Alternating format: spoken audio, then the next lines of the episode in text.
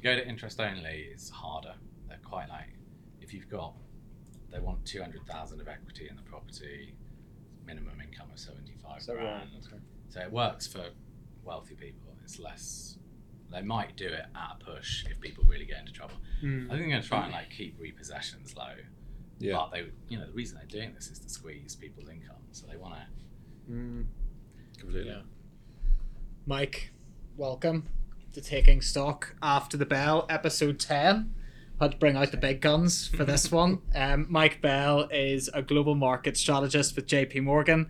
He is responsible for producing research driven insights on the global economy and markets and communicating them to institutional and retail clients and the media in UK and Europe. Prior to joining JP Morgan, Mike worked for seven years as an investment strategist on the economics and asset allocation team at C. Hoare Private Bank in London. Mike, thanks for coming along, Thanks giving us up me. sort of 40 minutes of your time. Hopefully, not to scare us too much based on the conversation in the last 10 minutes. Um, we've been talking about mortgages. This is from the Telegraph. You sent this to me, John, during the week. Um, the mortgage time bomb about to explode under middle class Britain.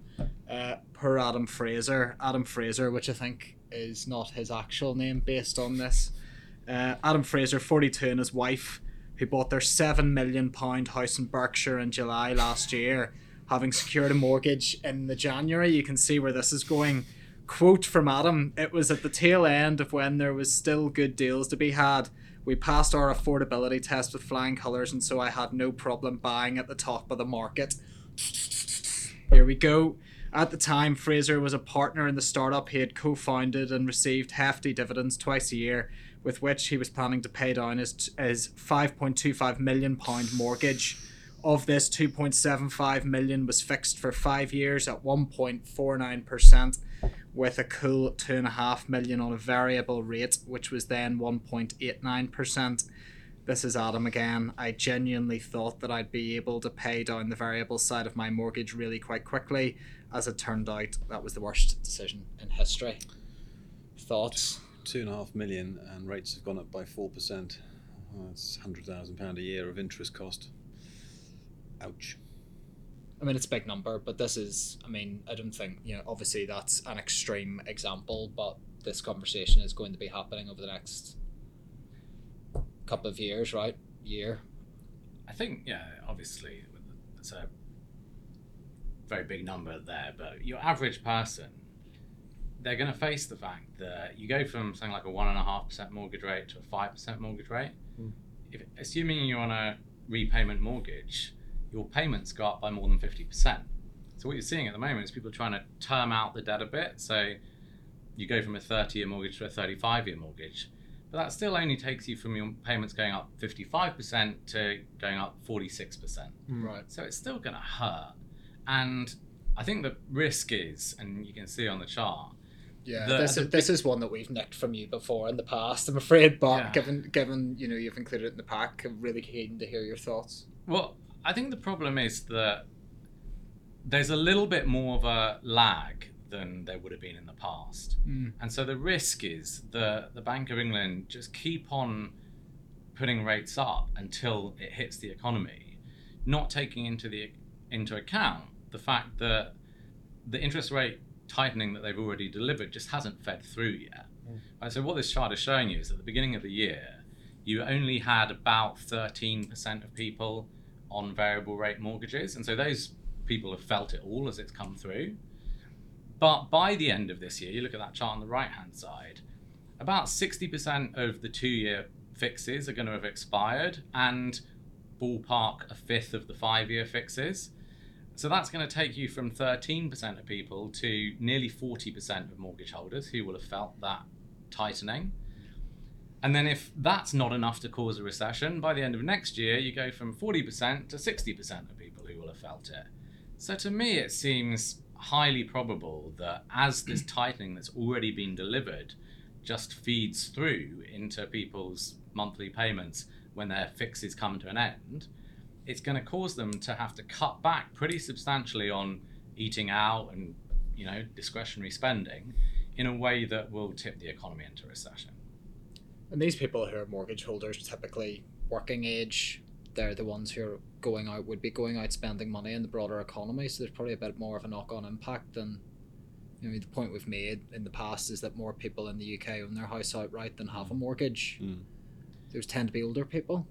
Yeah, I think there's two things to consider there. One, as you say, that those younger people probably have a higher propensity to consume. Yes. So, you know, in simple terms, what you're saying there is if you take money away from them, there that's going to have more effect Mm. on the economy than giving a bit of extra money on savings to some of the older people who may let, be less likely to go out and spend that.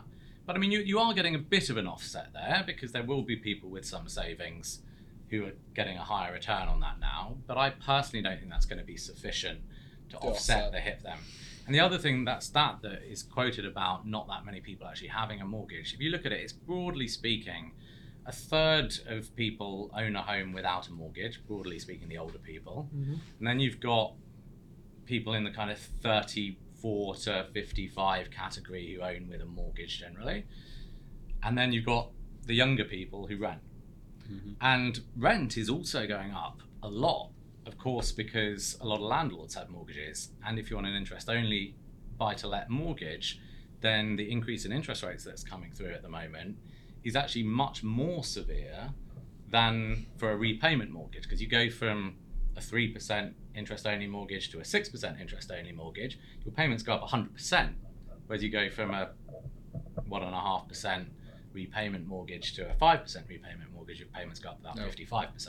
So obviously, landlords can't put up their rent by 100%, but they are trying to feed it through to people. So it's not just the mortgage holders who are getting squeezed, it's younger people as well getting squeezed by those high rents.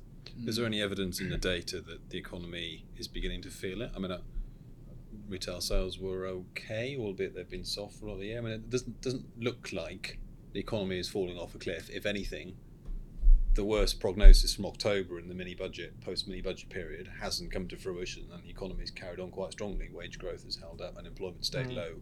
You know, we had a an Im, sorry fund management by anecdote, anecdote perhaps, but we had a, an impromptu trading statement from Next yesterday, and they had to do what's the opposite of a profits warning? Uh, profits. Profit surprise. Surprise. So they guided for minus five percent like for like sales, and they reported yesterday they were actually plus nine year to date, and they'd seen a particularly strong April. Mm. So, and uh, you know, again, fund management by anecdote. But if you walk down the street around London, the southeast, no signs of recession out there. So, I mean, are we going to see it? When are we likely to see it? What, you know, how is it going to feed through? So I think what's going on is that you've got most people getting quite decent pay rises. Right, the average pay rise at the moment is somewhere in the region of six to seven percent. And so you get your pay rise, and as long as your mortgage hasn't reset yet, you're feeling better. Okay, other costs have gone up as well, of Mhm. course. So it's helping you catch up with the fact that your energy bill went, went up a lot. So it's not like everything's fantastic, but you just got a decent pay rise. But what's going to start to happen, and it's starting to happen very gradually now. You're reading the first few stories in the press about it, but you're going to get a lot more of those over the coming six to 12 months. Is as some of those people's mortgages reset, yes, they got a six, seven percent pay rise, but I'd say their mortgage payments going up 50%. Mm. And the question is just how many of how many people does that need to happen to in order for it to tip the economy? And mm. exactly where does that tipping point come? Obviously i don't think anyone knows exactly where the tipping point is but you look at that chart on the right hand side and i think what you could say with a relatively high degree of confidence is that by the end of 2024 it's going to have hit enough people that it's pretty unlikely mm. we're not in recession by then. So, we, I mean, we, we again we've discussed it before, but it typically takes I think six quarters to feel the impact of a rate hike. Um, we're, we're obviously we're more than six quarters in from the first couple of rate hikes now. Um, obviously, the market's pricing in more rate hikes from the Bank of England. Do you think it's done too much so far, and actually there's an argument for a, a pause as opposed to, to carry on tightening? and actually we're going to look back at the end of the tightening and say they just did way too much towards the end. It's not clear to me that they've done too much right now, Okay. but I do think they can stop. I I think all they really need to do is wait for the tightening that's been delivered Mm. to actually feed through, and that will be sufficient to tip the economy. We've got a CPI print recession. tomorrow, don't we? Yes. And of course, everyone's very focused on inflation, rightly so. It's high at the moment. But I just question, you know, how sticky can that core inflation remain in a world where that many people are all of a sudden having to cut back on their spending? Mm. So I think the inflation dynamic can change quite quickly once this starts to feed through to more and more people.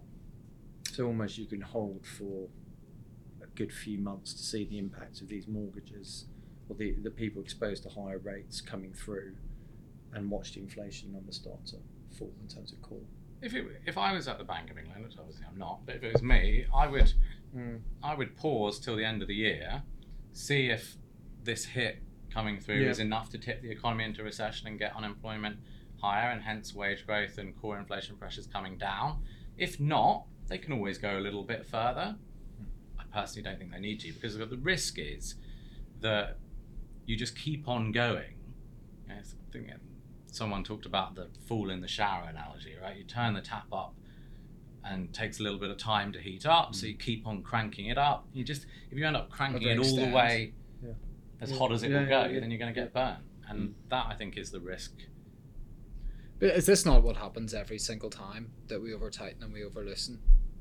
In short, yes, but I think So I mean, history says we're going to make that mistake. I just, I just question why, because I think we all probably agree on this that a, a sit and wait and see what happens seems to be so unappealing. The central banks to actually follow that course of action. I mean, you had somebody in the Fed that wanted to raise another full point. Mm. I mean, I, I think the problem that the central banks have got is it's clear, it's obvious in hindsight, and to many it was Yeah. obvious at the time they were too slow getting started. Mm. So they feel in catch-up mode, um, particularly the Fed, but also the Bank of England as well. So, you know, they started too late. Well, damn it, you know, we're, we're behind the curve, and now I think I agree. There is absolutely no harm in them sitting and waiting, but I don't think that's what they're going to what they're going to do. And we find out Thursday again, don't we? Thursday. I think it's Thursday CPI print tomorrow, isn't it? I think, Yeah. and then So Yeah. Thursday again. Yeah. It's a really hard job. It's a really hard job, but sit and wait and see. It doesn't seem to be a terror. I just question why they aren't. Hmm. I don't think they will wait. I think they No. will hike. And I, you know, I kind of understand why because they're worried about wage price spiral. And they're worried that with wages growing at this pace, um, that could offset these higher mortgage costs, and then you get into this wage price spiral. But ultimately, sadly, I think the case is you're not going to get inflation down to the kind of levels that the Bank of England want without a recession the question really is just at what level of interest rates will cause a recession once it feeds through and are we there already i personally think they've done enough already to Yeah. cause that recession they just need to mm. wait for it to hit Yeah. but you know it's, that it is a difficult job for them and i think one has to be fair to them and not try and judge a people will, will inevitably talk about a policy mistake if we get a recession right? a recession is sadly required in order to get inflation down from these levels. Um, so I think the que- it ends up being a mistake only if they tighten so much that the recession ends up being deeper than it needs to be, rather than just getting a recession, which I think sadly is Mm. pretty much a requirement now. Yeah. So you bearish UK assets, sterling, bullish bonds. I'd be pretty bullish on UK gilts. I think if you look at what's Mm. priced into UK gilts, uh, the the, market inflation side. Well, just that on the nominal level, the market's pricing in that rates are going to stay pretty high for several years. Mm. The yield flat And- all the way out, isn't it? You know, whilst it may well be that interest rates go a little bit higher than where we are now, I personally really struggle with the notion that interest rates are going to stay as high as the market is pricing over the next two to three years. Mm. I think they will tighten, you will get a recession, and then once you're in recession and unemployment has gone up, wage pressures then moderate, core inflation comes down, and that will allow them to cut rates. My best guess is they don't come all the way back down to zero, but I think they need to cut rates to something like two and a half percent. And we might get there a lot sooner than people think, right? It's perfectly plausible in my mind that you could see two and a half percent uh, base rates from the Bank of England by the end of next year. So August 2026, when the Raymond households remortgaging. It might be alright. Do you reckon they move the inflation target?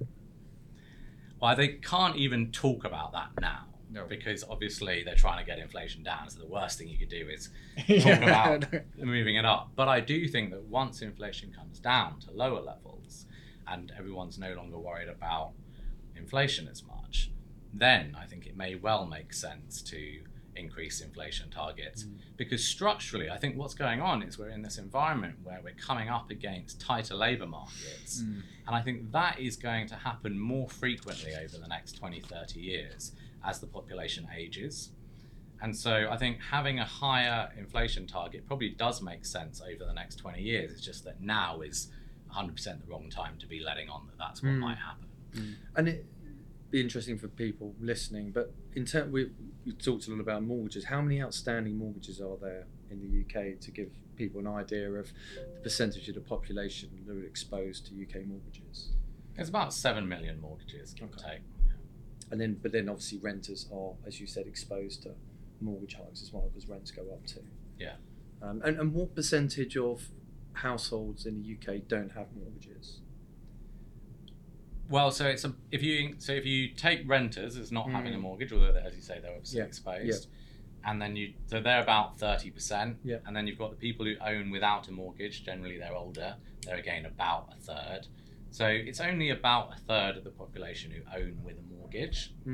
But as I say, the renters are obviously exposed. Yeah, as so this doesn't, so rate hiking doesn't influence everyone necessarily, but as we said, type of person that's exposed to a mortgage ten, is probably the largest spender anyway because they're in their earnings, they're younger, they're um, whereas mm, you know, older, more retired, you know, older people that are retired typically spend less um, than, than younger people with families and things. Yeah, and I mean that is the big question mark: Mm. is are are you going to see those people? And of course, not all older people have got lots of savings, right? Some Mm, do, but not all do. Um, but of those older people who don't have a mortgage, who are sat on a decent amount of savings, and they're finally, after a decade of hardly any return on that, able to get something from it, are they going to go out and spend it? They might do. And so there is some wiggle room there. The question really is just what level of interest rates is too high. And we can all debate that. That's what the Bank of England need to try and work out. I personally think that you don't need to go further than 5%, but we'll see.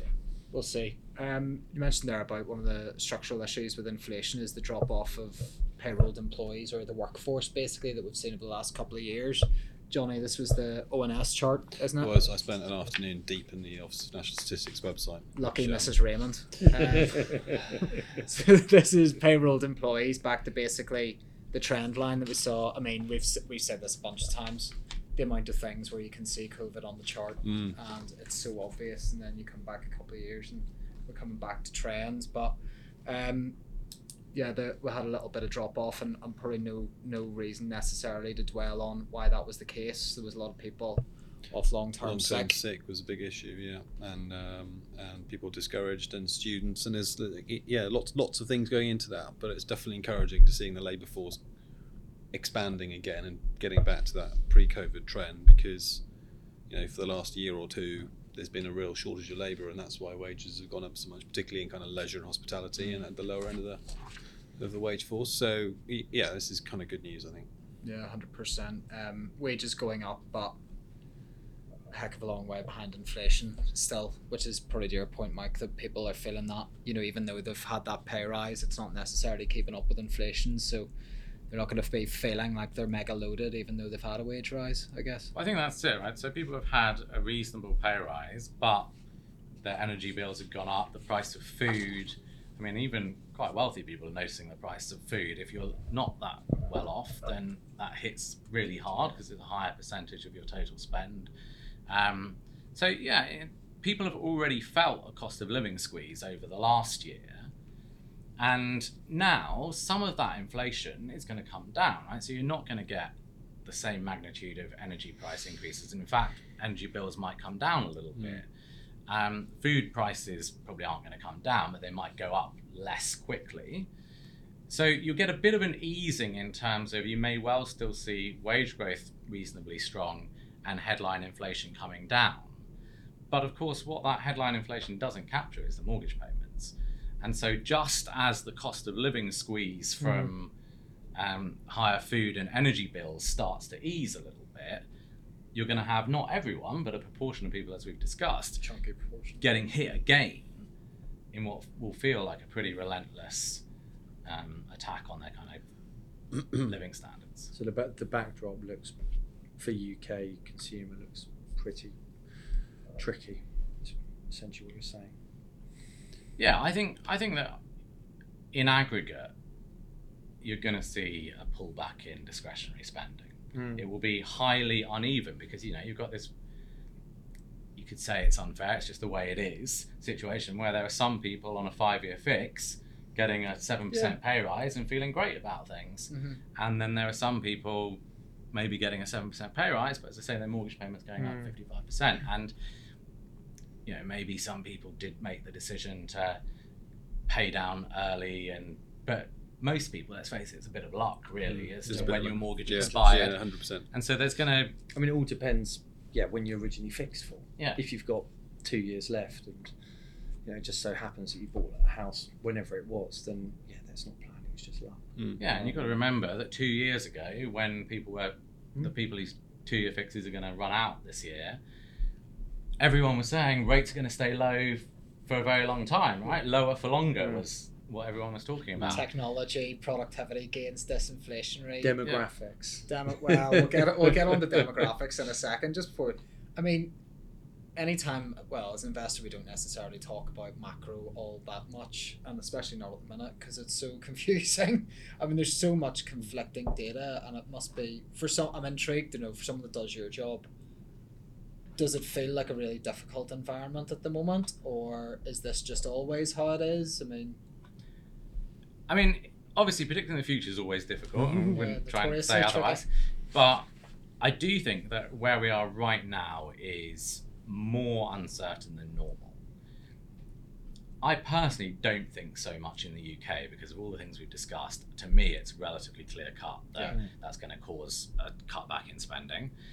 But elsewhere in the world, it's a less clear picture. And some of that is because of things that have happened since the pandemic and the unusual nature of post pandemic recovery.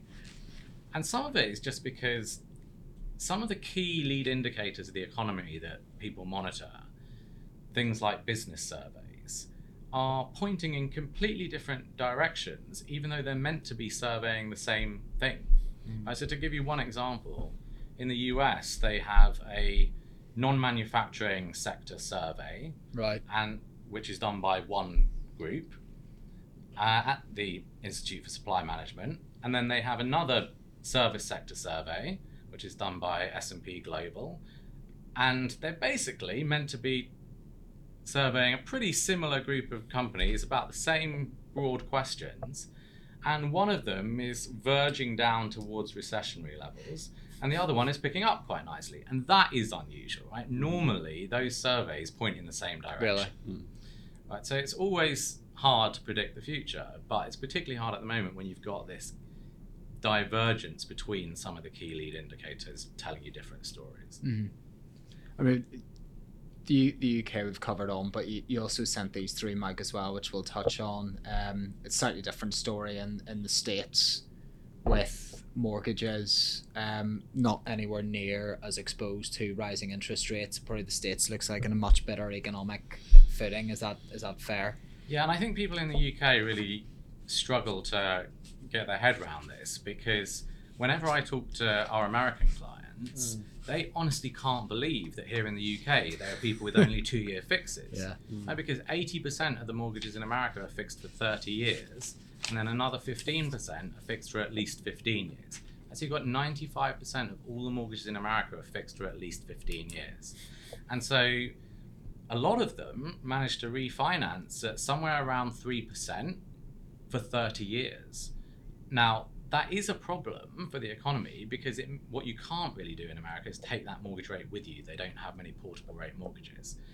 And so people are, if they're not in their forever home, they're kind of trapped. So you're Yes. a family, you want an extra bedroom because you just had another kid or whatever.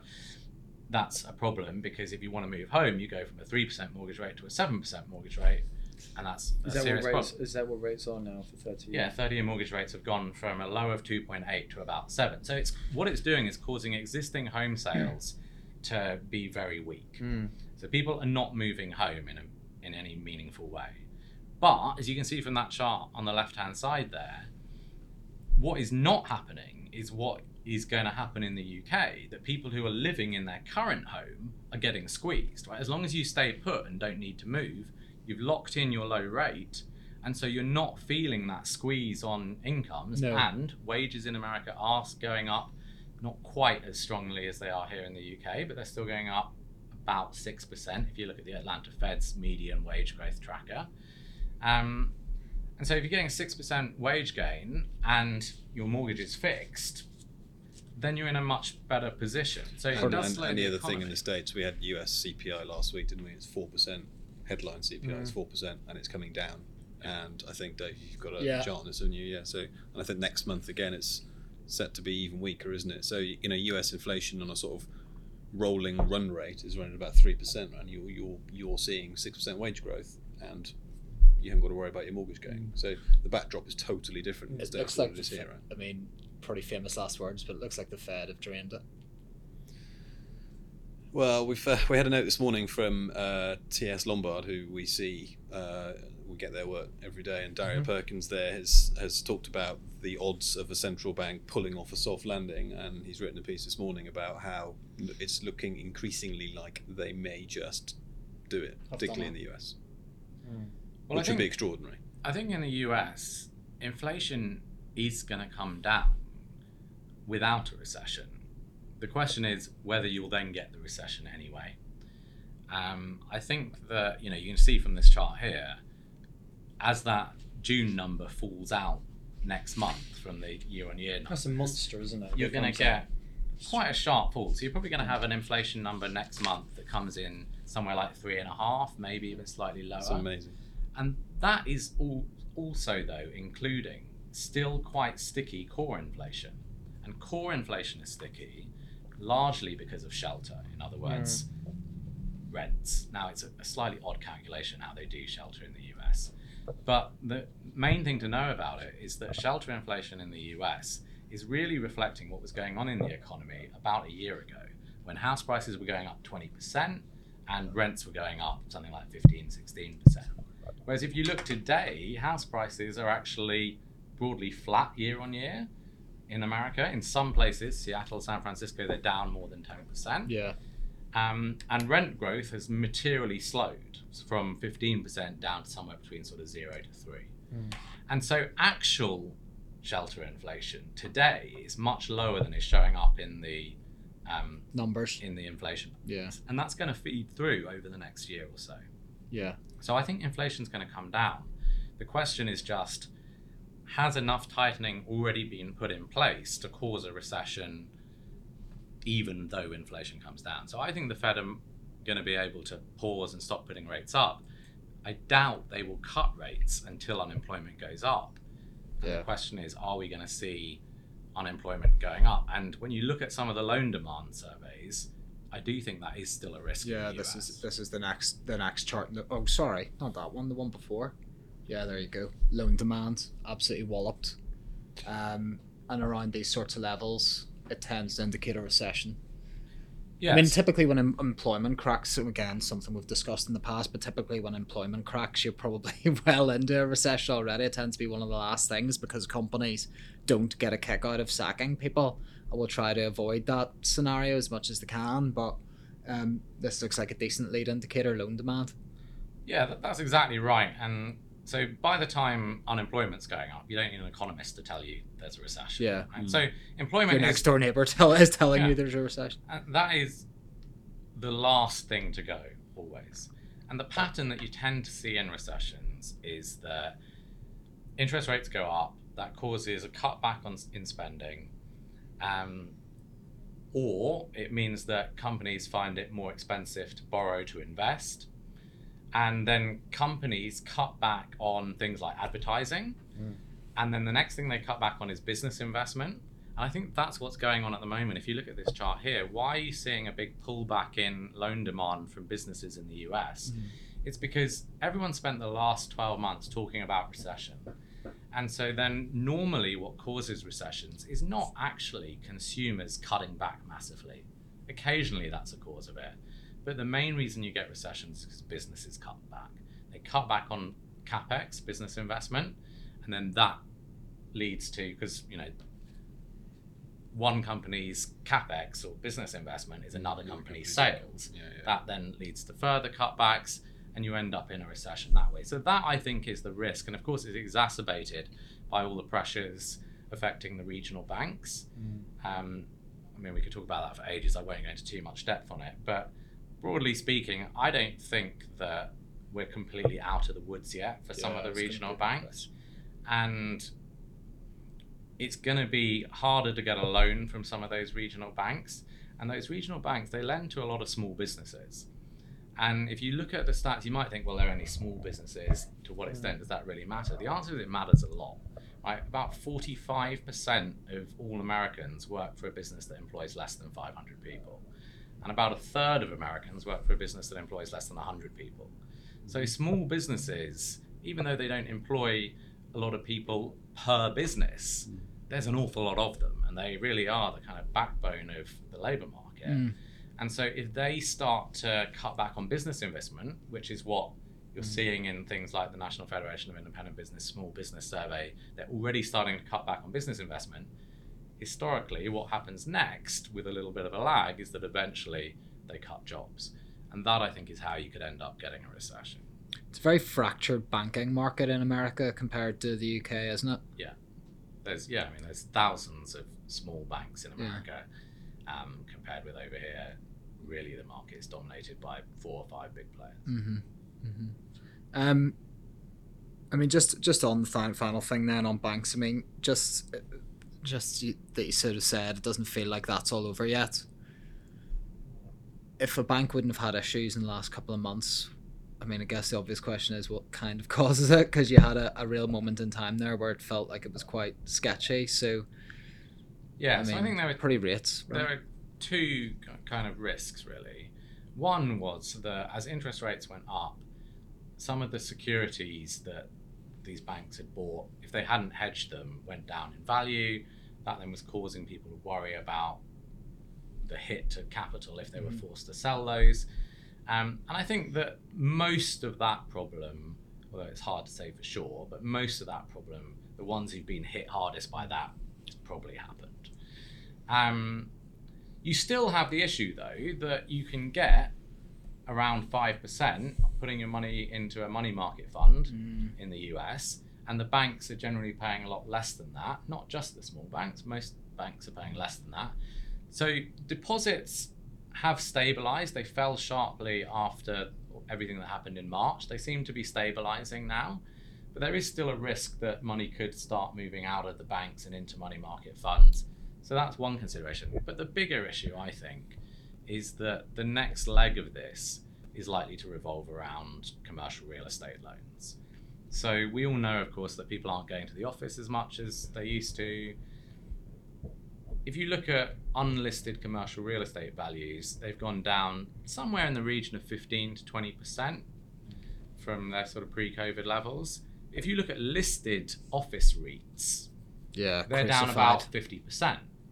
Now, if actual office values end up coming down somewhere in the region of 50%, and I think, you know, there'll be a lot of variation within that.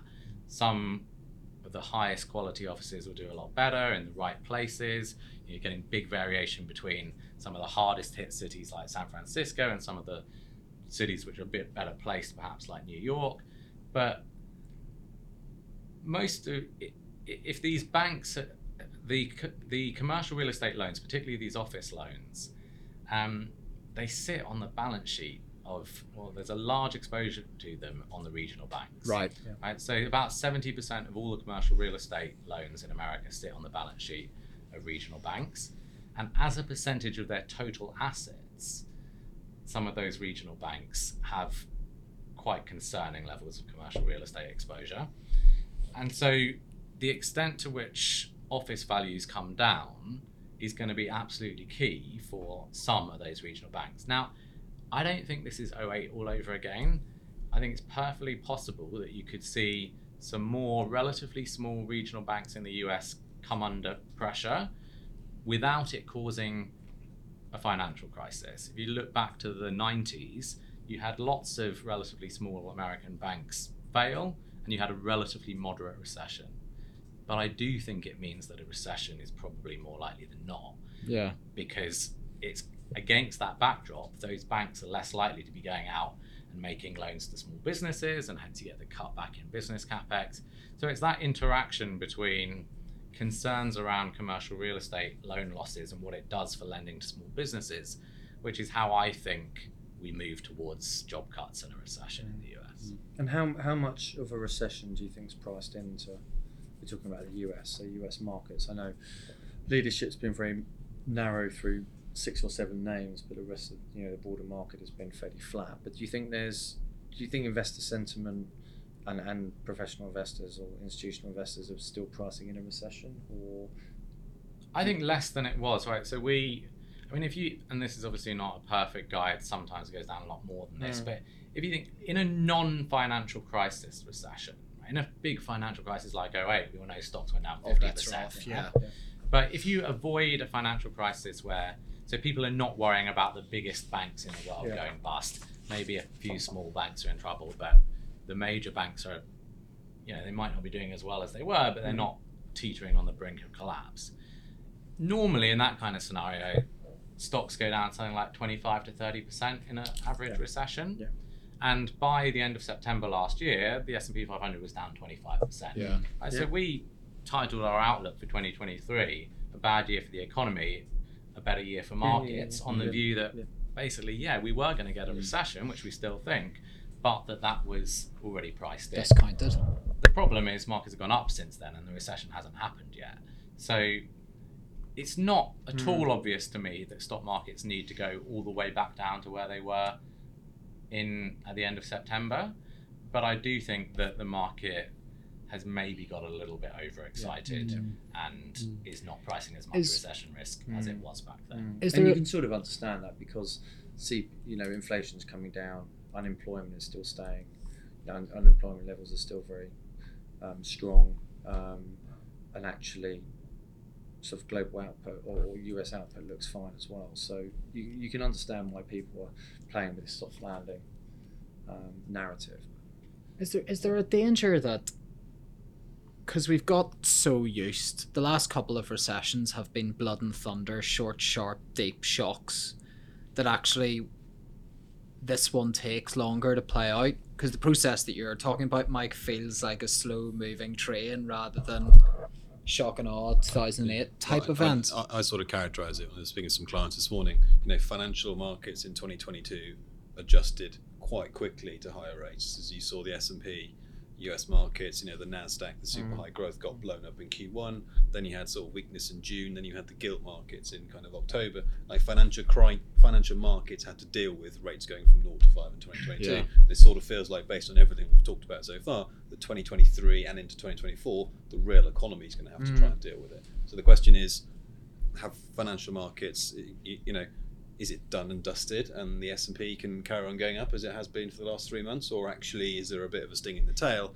And once the economy starts potentially weakening, you know, who's going to go and buy a thousand dollar, thousand pound iPhone when, um, or a new Louis Vuitton handbag when their mortgage rates have gone up, etc. Yeah. And I think the, the biggest uncertainty for me is how many people who were buying stocks since October last year were buying because they thought a recession wasn't going to happen anymore Mm. versus how many were buying because they thought, yes, a recession's coming, but that's priced. Right? Because the latter group won't necessarily sell if you get a recession because they already saw that coming. Mm. But I think some people have been probably buying since October on the view that we're going to get this soft landing, you're not going to get a recession. The cyclicals are pretty beaten up. And it depends where you look around the world as well, right? So you, you look at Europe as an example. European stocks have rallied very, very strongly. I would argue they're not pricing much recession risk in at all now.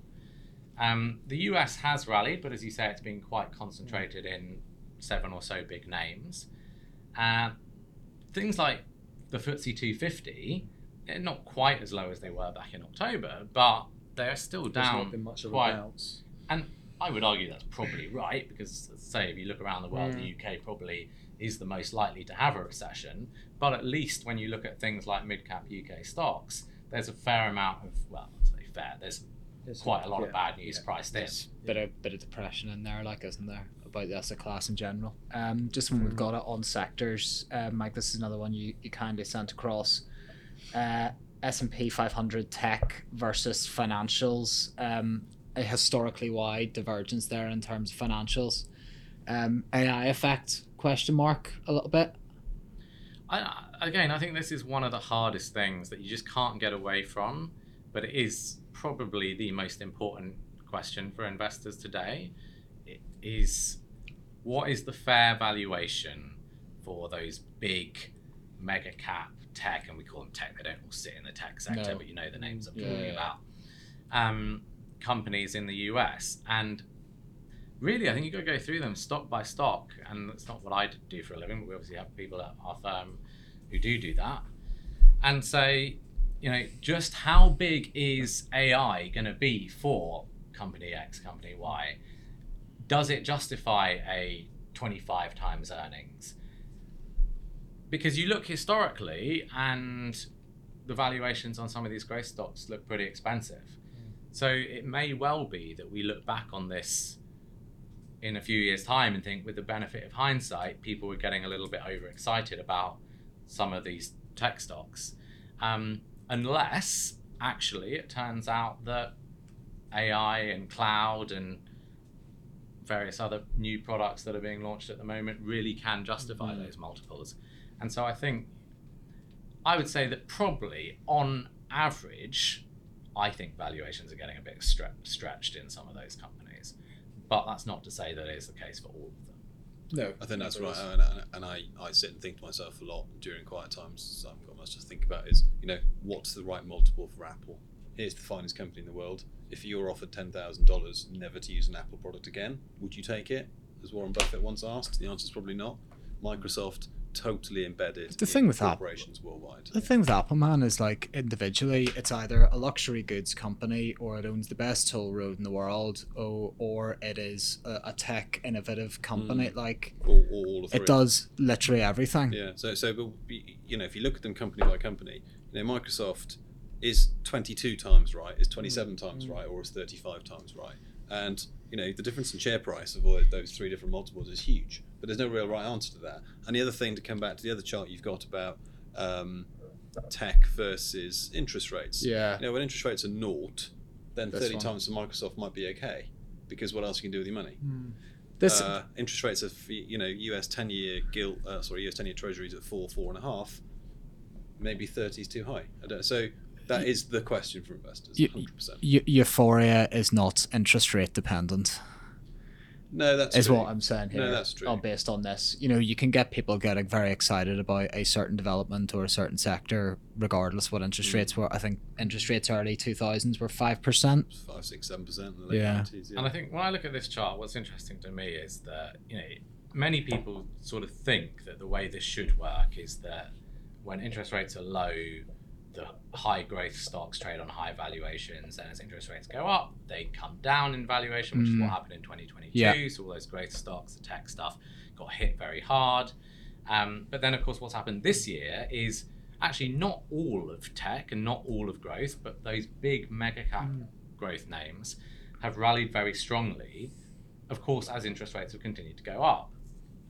But I think the big risk to those type of names is the market pricing for rates. So I actually think that what's priced into US rates is about right and that they will end up cutting rates.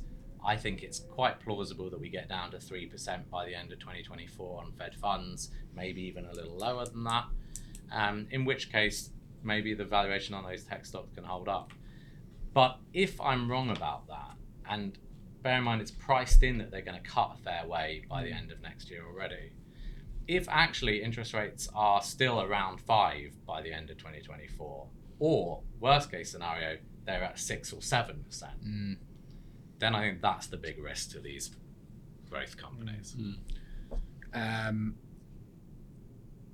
last thing, guys, Mike, I wanted to get onto this because because this caught my eye in the pack that you sent across the the demographics and how the world isn't going to look as it as it has done over you know the past sort of fifty years moving into the future. So, do you want to talk us through this one? Yeah, I find this chart absolutely fascinating because it's quite rare that you get to a genuine inflection point.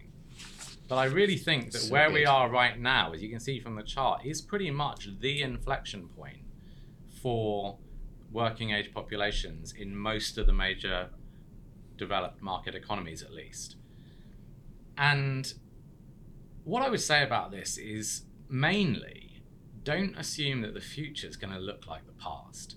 Right? Because ever since 1950, we've been in a world where you've had quite significant growth in working age populations, both in the West, Mhm. uh, but also fundamentally in China. And so the growth in the Chinese working age population meant that goods price inflation was very low because you had lots of people in China who could make stuff for the rest of the world at relatively low cost.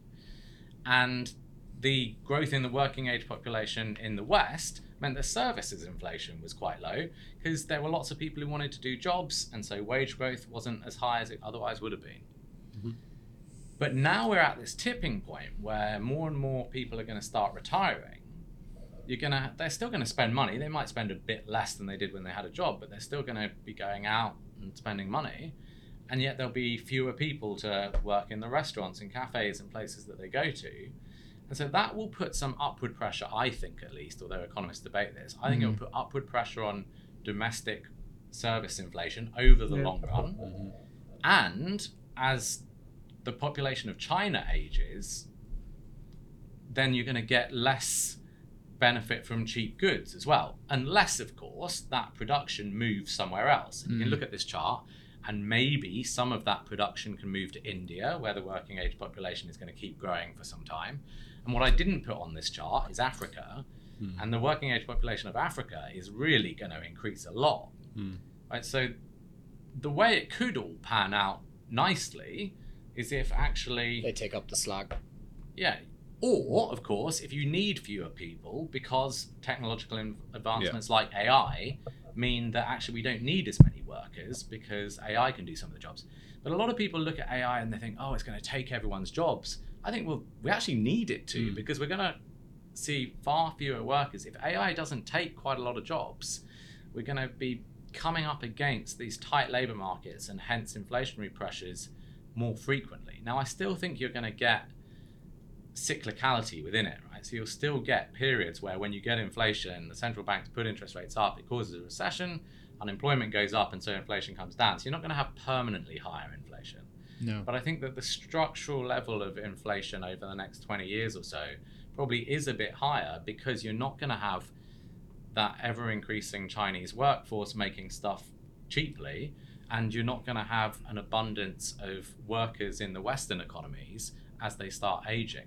And that, as you can see from the chart, is just completely different to everything that realistically anyone investing today has lived through. No, And it's it's such a says, good um, chart. There's the world's biggest tailwind for healthcare, biotech. I mean, just the, the aging populations are going to need so much support in terms of medicine um, and technology going forward. Um, also, the divergence between Western economies. I mean, you look at the UK, we're 95% or so, maybe a bit less. And then you look all the way down to Italy, Mm. which is 50. Mm. I mean, it's quite ex- and, and it's quite extraordinary. Germany at seventy, it just shows how different the de- demographics are of the West. And of course, the US is in the perfect position as always.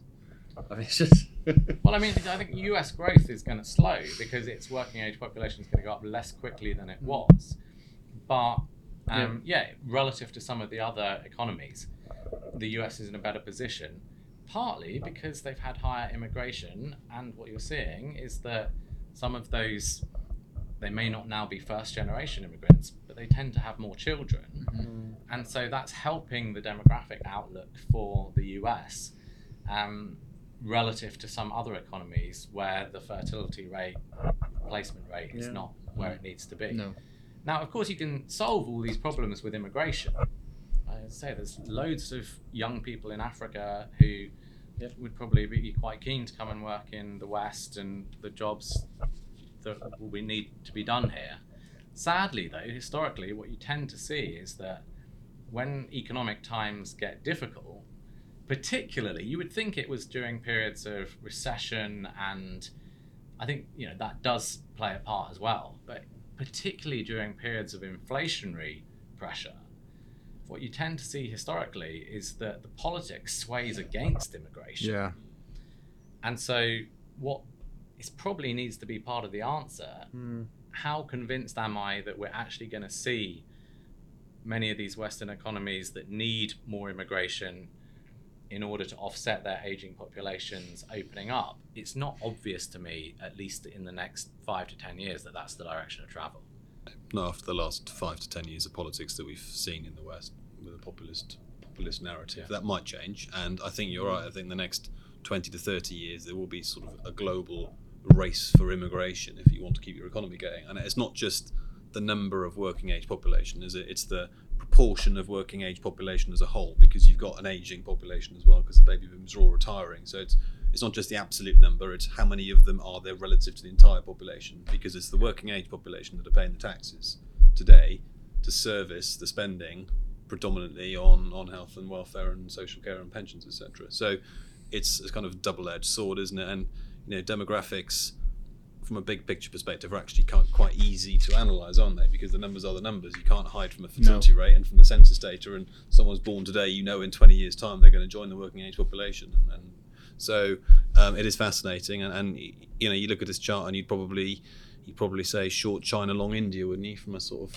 from sort of economic perspective. I'm not making any calls on the, the mean, I think- markets. I think you just half, John. well, I think if you just looked at that chart, it's exactly what you'd say. Right? The obvious point you've got to think about, though, with all investments is not just what's the macro outlook and the demographic outlook, but what's priced in. That's right, yeah, I'd say India's on more than 20 times Yeah. earnings. China's China's on on about 10. one of, And the, Yeah. so- one of the ways of implementing that view because Hmm. you cannot necessarily that country's stock market may not be the best way of implementing No, that But thing. No, no. I think you've also got to think about it on a sector basis, right? So as you 100%. say, there's clear implications for things like healthcare, um, but also when you think about some of the risks, if people are aging, then there's going to be fewer people. If working age populations shrink, obviously it's working age people who pay mortgages. So if there's fewer people who need Yeah. a mortgage because working age populations shrink, what does that mean for the banks, et cetera, et cetera, and Mm. look through it country by country. Hmm. Brilliant. Um, Mike, honestly, could have gone on for another Hmm. hour there, but no, you've got places to be. Thank you so much. That was really good fun. Pleasure, Will thanks you, for will you come back Yeah, at some stage? Mike. I loved it. maybe for episode 100 we'll get you back on um, thank you for listening in again folks we'll see you in a couple of weeks i'm going to be sunning myself in greece next Greece. week so um, i'm not Very around nice. Very nice. you getting away anywhere yourself We are going to Turkey in the first week of the school holiday, so a little bit longer to wait, but not too long. lovely we'll Very enjoy it when it arrives pack the factor 50 Thanks very much, folks. See you in a couple of weeks. Um, if you've got any questions, email me at david.henry at quiltercheviot.com. Otherwise, we'll see you then. Thank you. Thank you.